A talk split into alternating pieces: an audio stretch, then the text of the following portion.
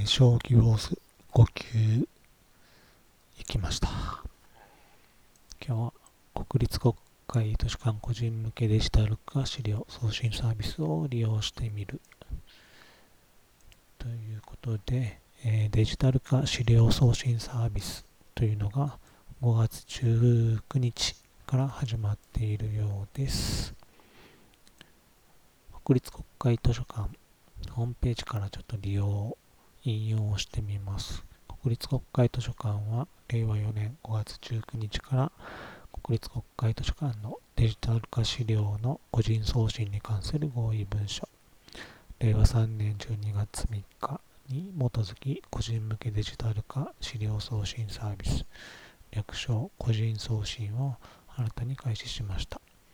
これは著作権法の一部を改正する法律。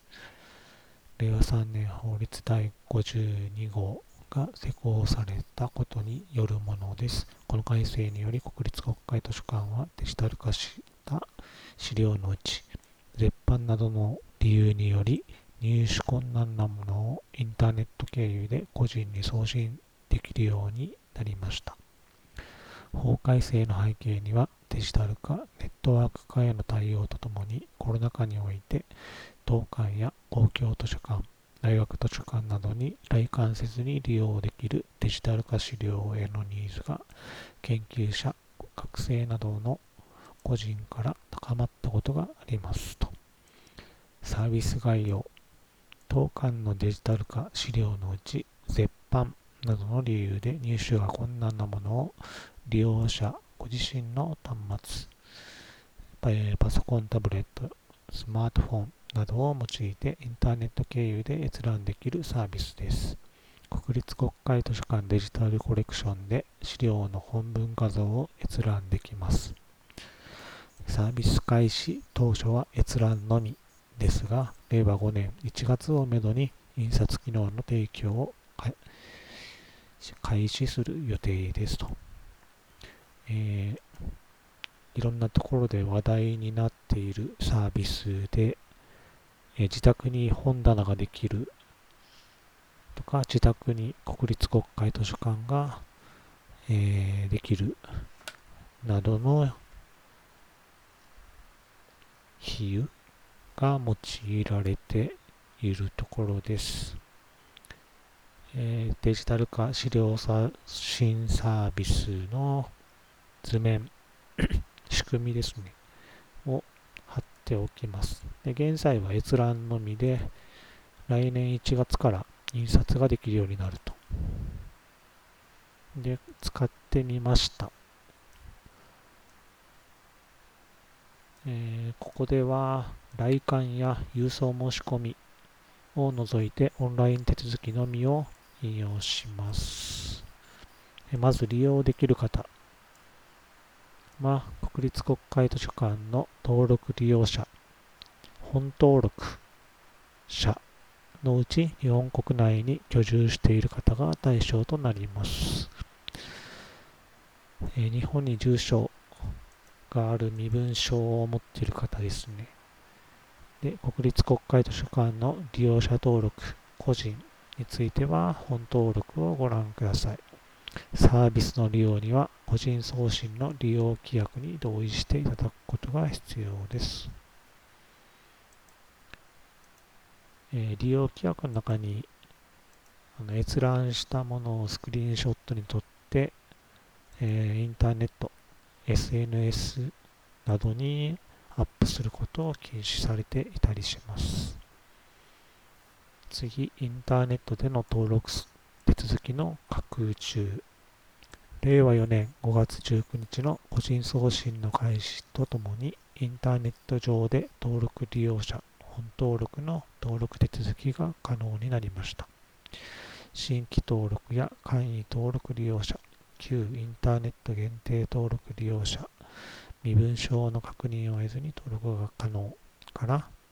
登録利用者への移行を希望される方はご活用ください。詳細は国立国会図書館の利用者登録、個人について本登録をご覧ください。えー、サービス開始後しばらくは利用者登録の手続きが混み合うことが予想されます。あらかじめご了承ください。えー、私は、えー、新規登録を以前やっていました。この時は、確かオンラインで申し込みをして、紙でも申し込みをしたんじゃないかな。身分証の コピーを国立国会図書館に送ってですね、やっていました。で、すでに登録を済まされている方へ、えー、登録の有効期限にご留意ください。なお、有効期限は国立国会図書館オンラインへのログインなどで自動的に延長されます。簡易登録利用者の方は対象外のため、サービスの利用には登録利用者、本登録として利用者登録を行っていただく必要があります。登録利用者、本登録の登録を希望される方は、LINE 館やインターネットなどによる手続きをお願いします。インターネットによる手続きについては、先行インターネットでの登録手続きの拡充もご覧ください。えー、これは遠方、東京と関西にあるはずなんですが、その近くにいない人にとってはとても便利な登録方法です。えー、本登録のやり方、えー、登録できる方、満18歳以上の方ならどなたでも登録することができます。えー、氏名、生年月日、現在の住所が確認できる本人確認書類が必要です。勤務先や学校の所在地を現住所として登録することはできません。発行できる登録利用者 ID は1人につき1つのみです。すでに会員登録されている方は重複して本登録を行うことはできません。現在お持ちの登録利用者 ID を会員登録から本登録に移行することが可能です。移行手続きについては登録方法をご参照ください。えー、まず登録方法ですね。国立国会図書館オンラインでの新規登録。えー、国立国会図書館オンラインの新規利用者登録画面から手続きができます。本人確認書類を写した画像ファイル、JPEG 形式または PNG 形式のアップロードが必要です。これはスマートフォンとかで撮れるので、免許証や、まあ、マイナンバーカードの表面、番号なしですね。次、電子メールを登録すると、当館から申し込み手続き画面を案内するメールを送信します。発信元のドメイン名は ndl .go.jp です。えー、電子メールアドレスの登録後、24時間以内に申し込み手続き画面にアクセスして、本登録を選択して申し込み手続きを行ってください。登録申し込み受付後、当館から登録利用者 ID を記したメールを送信しますのでご確認ください。本人確認が完了するまでは簡易登録利用者として当館のサービスをご利用いただけます。本人確認完了後、登録利用者本登録としてご利用いただけます。当館から本人確認完了をお知らせするメールを送信します。本人確認には5回間日、5回間日程度かかります。平日の5日間っていうことでしょうかね。本人確認書類として有効なものについては、本人確認書類についての項をご参照ください。で、オンライン手続きを行った場合、えー、国立国会図書館に行かないで手続きを行った場合は、登録利用者カード、利用者登録証は発行されません。私も持ってないですね、カードは。手続きが完了すると、画面上に利用者 ID が表示されます。また、ご登録のメールアドレス宛に利用者 ID をお知らせいたします。利用者 ID の通知後、すぐに遠隔複写、複写のための記事掲載箇所調査、取り寄せ申し込み、関西間の閲覧予約をご利用いただくことができます。東京本館、関西間への初めての来館時に登録利用者カードの発行手続きが必要ですので、本人確認書類を忘れずにご持参ください。えー、以前東京本館に行った方が知り合いにいたんですが、えー、最高裁の近くにあるようで、一度は行ってみたいなと思います。えー、登録情報は国立国会図書館オンラインにログインして、利用者情報画面にアクセスすることでも確認できます。利用者種別は登録利用者、本登録と表示されます。えー、登録の有効期間は登録した日から3年間です。また、次のことにより有効期間はその日から3年後まで延長されます。えー、1つ、東京本館または関西館に入館する。2つこそ、国際子ども図書館児童書研究資料室に入室する。3つ、登録利用者カードの発行を受ける。4つ、国立国会図書館オンラインで簡易登録から本登録への移行を申請し、手続きが完了する。5つ、本人確認書類を提示した上で利用者情報の変更手続きを行う。6つ、国立国会図書館オンラインにログインする。これが一番早いんじゃないかなと思います。1年に1回程度使う方であれば自動的にあの執行するということがなくなるはずなので次遠隔複写サービスを利用するとえー、執行した場合は登録利用者としてのサービスが受けられなくなりますので再度利用者登録をする必要があります。再度の利用者登録もそんなに急ぎでなければやってもいいのかなと思います。え、電子メールアドレスを登録されている場合は、執行予定日の約3ヶ月前に電子メールで更新のご案内をお送りします。登録情報の変更、国立国会オンラインでの手続き、えー、登録情報の変更を行う場合、国立国会図書館オンラインのトップページ画面右上のログインから登録利用者 ID とパスワードを入力してログインし、両面右上の利用者情報をクリックしてください。画面下の注意事項を確認の上、各項目を変更してください。変更可否などは次の通りです。えー、氏名、住所、メールアドレス、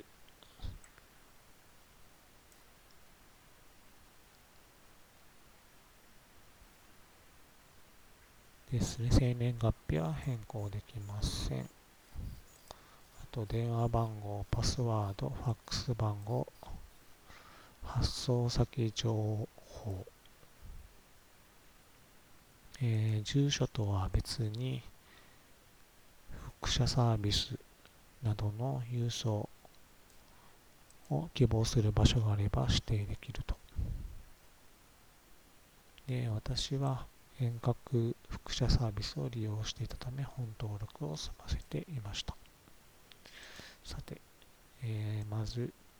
本格的にログインしてみます。国立国会図書館デジタルコレクションという場所です。えー、リンクと画像を貼っておきます。で、今回の個人送信対象資料サービスの対象となる資料の見分け方です。えー、このサービスで利用できる資料は国立国会図書館デジタルコレクションの検索結果一覧やコンテンツ閲覧画面中の公開範囲に国立国会図書館図書館個人送信限定と表示されます。えー、検索結果一覧で検索結果として表示される資料のタイトルの右横に国立国会図書館図書館個人送信限定と表示されていますと、えー、スクリーンショットを貼っておきます。コンテンツの閲覧画面国立国会図書館デジタルコレクションでの表示例画面左側の書詞情報欄最下部の公開範囲が国立国会図書館図書館個人送信限定となっていますと、えー、スクリーンショットを貼っておきます、えー、次に別の検索方法ですね、えー、まず利用できる資料から見てみる。えー、別に Excel ファイルが準備されています。えー、国立国会図書館がデジタル化した資料は、国立国会図書館デジタルコレクションに収録して提供しています。著作権保護期間が満了した資料、著作権者の許諾を得た資料については、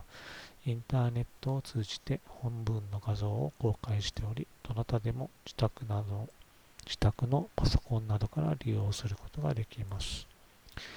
インターネットに公開していないデジタル化資料のうち、絶版などの理由で入手困難な資料については、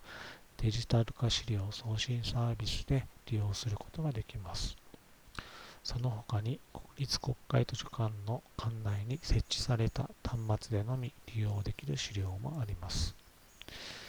デジタル化資料送信サービスで利用できる資料のリストは次の通りです。えー、令和4年1月時点では約153万点の資料が利用できます。リストは半年に1回程度、原則として1月と7月の頻度で更新します。また、国立国会図書館デジタルコレクションで検索対象を図書館送信資料として検索することによって該当資料を確認することもできます。ちょっと Excel ファイルの一部をスクリーンショットにして貼っておきました。次、利用できる資料。これも図面、画像を貼っておきます。えー、もう一つファイルからの検索じゃなくて、国立国会デジタルコレクションから検索、直接検索していく方法ですね。まず、えー、画像トップから詳細検索をクリックします。で、検索対象を図書館送信資料にします。で、詳細検索をクリックすると、まずすべての